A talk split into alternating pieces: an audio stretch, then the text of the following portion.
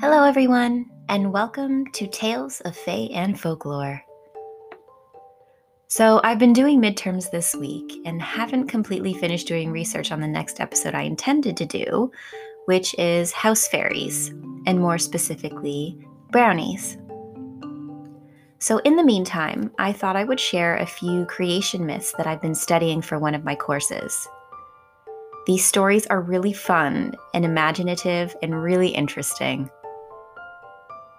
The first one is the Gaelic creation myth. I thought this would be fitting as we have mentioned the goddess Danu when talking about fairies and their origins.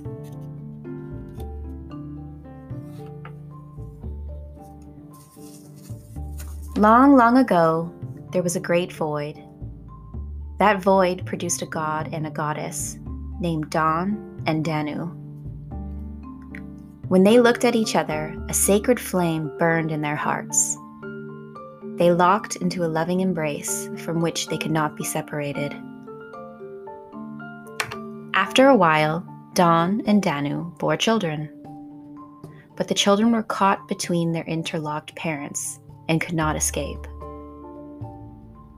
One of the sons, Brian, decided that he needed to separate his parents or he and his siblings would die. Danu's love for her son won over her love for her husband, and she allowed Brian to slay his father. Brian's fury was so great that he cut his father into nine parts Danu was horrified by what she had seen and started to cry. Her tears swelled into a great flood that swept away all of her children to earth. This is how Danu became known as the waters of heaven. The waters also washed away the nine parts of Don. His head became the skies, his brain the clouds, his face the sun, his mind the moon, his bones the stones, and his breath the wind. Don's blood mixed with Danu's tears and became the seas. Two red acorns fell to the earth. Danu recognized her beloved in one of them.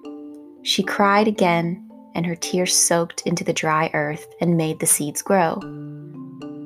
The red acorn took root and grew into a marvelous oak tree.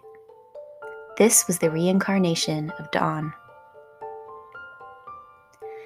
The other acorn seed became a priest, brother of Don. His name was Finn. Don saw his beloved Danu up in the heavens and stretched his branches towards the skies, trying to dry her tears with his leaves, but could never reach her. Nurtured by the waters of Don's tears, the oak grew many berries, which fell and grew into the first beings. These beings grew from the berries, but were very lazy because they could not die. Slowly, they became lazier and lazier until they began to rot from the inside. Don asked advice from his brother Finn. Finn said what people need is death. There must be a renewal in the world, a cycle of death and birth. But Don didn't like this idea, and the two brothers started to fight. They fought long and hard. Finally, Finn was killed. Seeing his brother dead at his feet, Don was so overcome with pain that his heart burst apart. Parts of his body fell everywhere, and this renewed the world. But death did come to mankind. When Don died, three mighty roots of the oak grew deep into the ground, creating the other world, a place where people go after death. Don became the god of the underworld, while Danu remained the goddess of the heavens. To this day, their great love continues, even as they are separated by the earth. In relation to fairy folklore, some think these first beings are the Fae, and the underworld is the Fae realm, under mounds and hills. This story is surprisingly romantic and bittersweet. two lovers separated for eternity in two different worlds.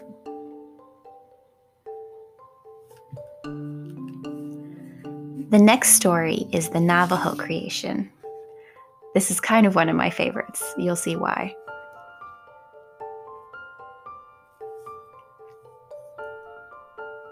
Before this world existed, the first world lay in darkness and emptiness, with the exception of six beings. They were first man, first woman, salt woman, fire god, coyote, and Begochiti, the child of the sun. Begochiti first created four mountains white in the east, blue in the south, yellow in the west, and black in the north. But there was still no light. The first beings grew tired of this and decided to leave the first world. At the center of the first world, Begochiti planted an enormous seed which grew into a tall, hollow reed. He then gathered all his creations and crawled inside. The reed grew out of the first world and into the second. The second world was light and blue. When the first beings emerged from the reed, they found a nicer place to live. But it was already occupied by the cat people the first beings and the cat people fought for years and years. In the end, they could not overcome their differences. Again, Begochiti collected his beings and returned to the hollow reed. The reed grew on and on into the third world. The third world was yellow, beautiful, and full of light. The first beings rejoiced and built camps and had many children. Begochiti created rivers and lakes and mountains and all kinds of animals and birds. The first men and women lived there very happily. One day, as Coyote was walking along the river, he found a baby. The child of the water monster of the third world. Coyote stole the baby and hid him under his blanket. When the water monster discovered his son was missing, he was furious he sent vast rainstorms from all directions and flooded the third world. Begochiti and his creations ran back to the hollow reed to escape and forced Coyote to give back the baby. But it was too late. The third world was entirely flooded. Finally, the waters rose to the base of the fourth world. Locusts helped carve a hole into the next world and all Begochiti's creations crawled out and set up their houses again. Begochiti created mountains and set the moon, sun, and stars in the sky. This world was not as beautiful as the third, but it became the home of the Navajos. Begochiti taught men and women the right way to live, how to plant corn, squash, beans, and how to give thanks for their harvests. This story is great. There are multiple worlds, cat people, and the mischievous coyote always causing trouble. I feel bad they had to settle for a world that was just okay, but at least they found a home in the end.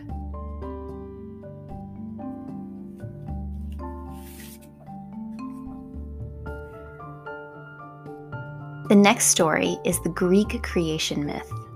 I've always loved Greek mythology, so this was a bit of a treat for me.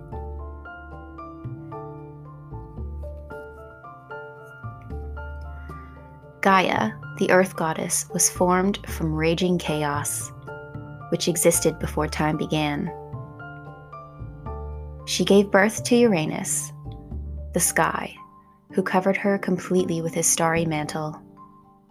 The two of them became the first husband and wife. They bore many children, most of which were terrible monsters, creatures with a hundred arms, and cyclops, mighty giants, with one eye each.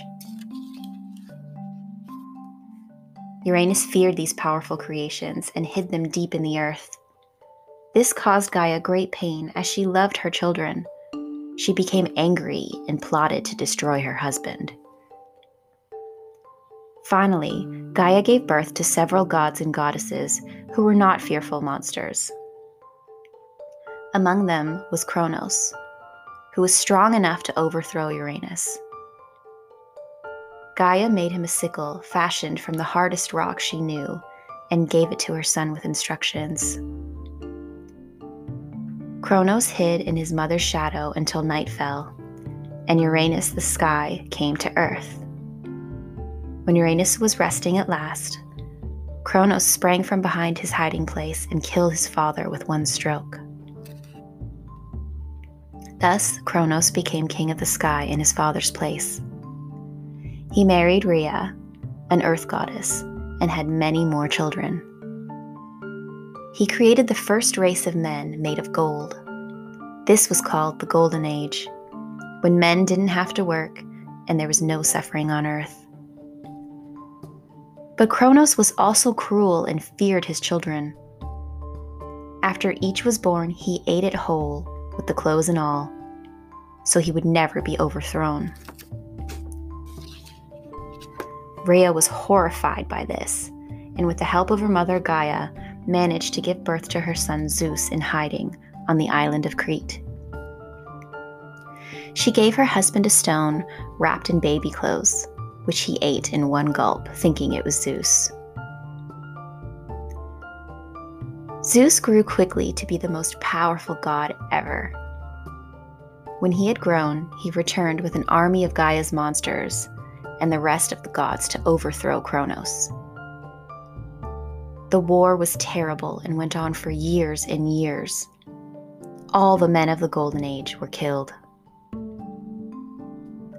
Zeus freed his brothers and sisters and built the palace of Olympus, where he ruled the earth and all gods and men. He then married his sister Hera, and they had many children. Zeus had other women in secret, and they had children too. Soon the world was filled with other gods. Eventually, Zeus decided to create a second race of men to worship the Olympians. These men were made of silver. The silver men were foolish and had no respect for gods. This was the Silver Age, in which nothing was sacred. It did not last very long. The irreverent silver men angered Zeus, and he hid them away deep in the far corners of the underworld. To replace them, he created a third race of men. They were made of bronze, and this began the Bronze Age. The bronze men were aggressive and warlike. They destroyed each other with such venom that Zeus quickly hid these away in the underworld as well. Zeus then made a race of heroes who were the subjects of most of the countless myths in the Hellenic tradition. This was the heroic age, and there were many great men and women born in it. When a hero died, he was given a special place in the underworld called the Blessed Isles, where it is always light and always beautiful. The men of the heroic age too passed away and gave rise to the men of today. The race that lives now is the Iron Age, which is said to be the hardest of all. Men of the Iron Age must, must toil all of their lives and suffer and die. But the Iron Men are the strongest of all and will survive the Olympian gods. There is quite a lot of incest and infidelity and violence here, but that is common in Greek mythology in nearly every story. It is kind of an ancient soap opera with magic. I hope you enjoyed these creation stories, everyone, and thanks for joining me. I'm going to get back to researching my next podcast. Thank you for listening, and remember to support your local library. Until next time, this is Selena with Tales of Fae and Folklore.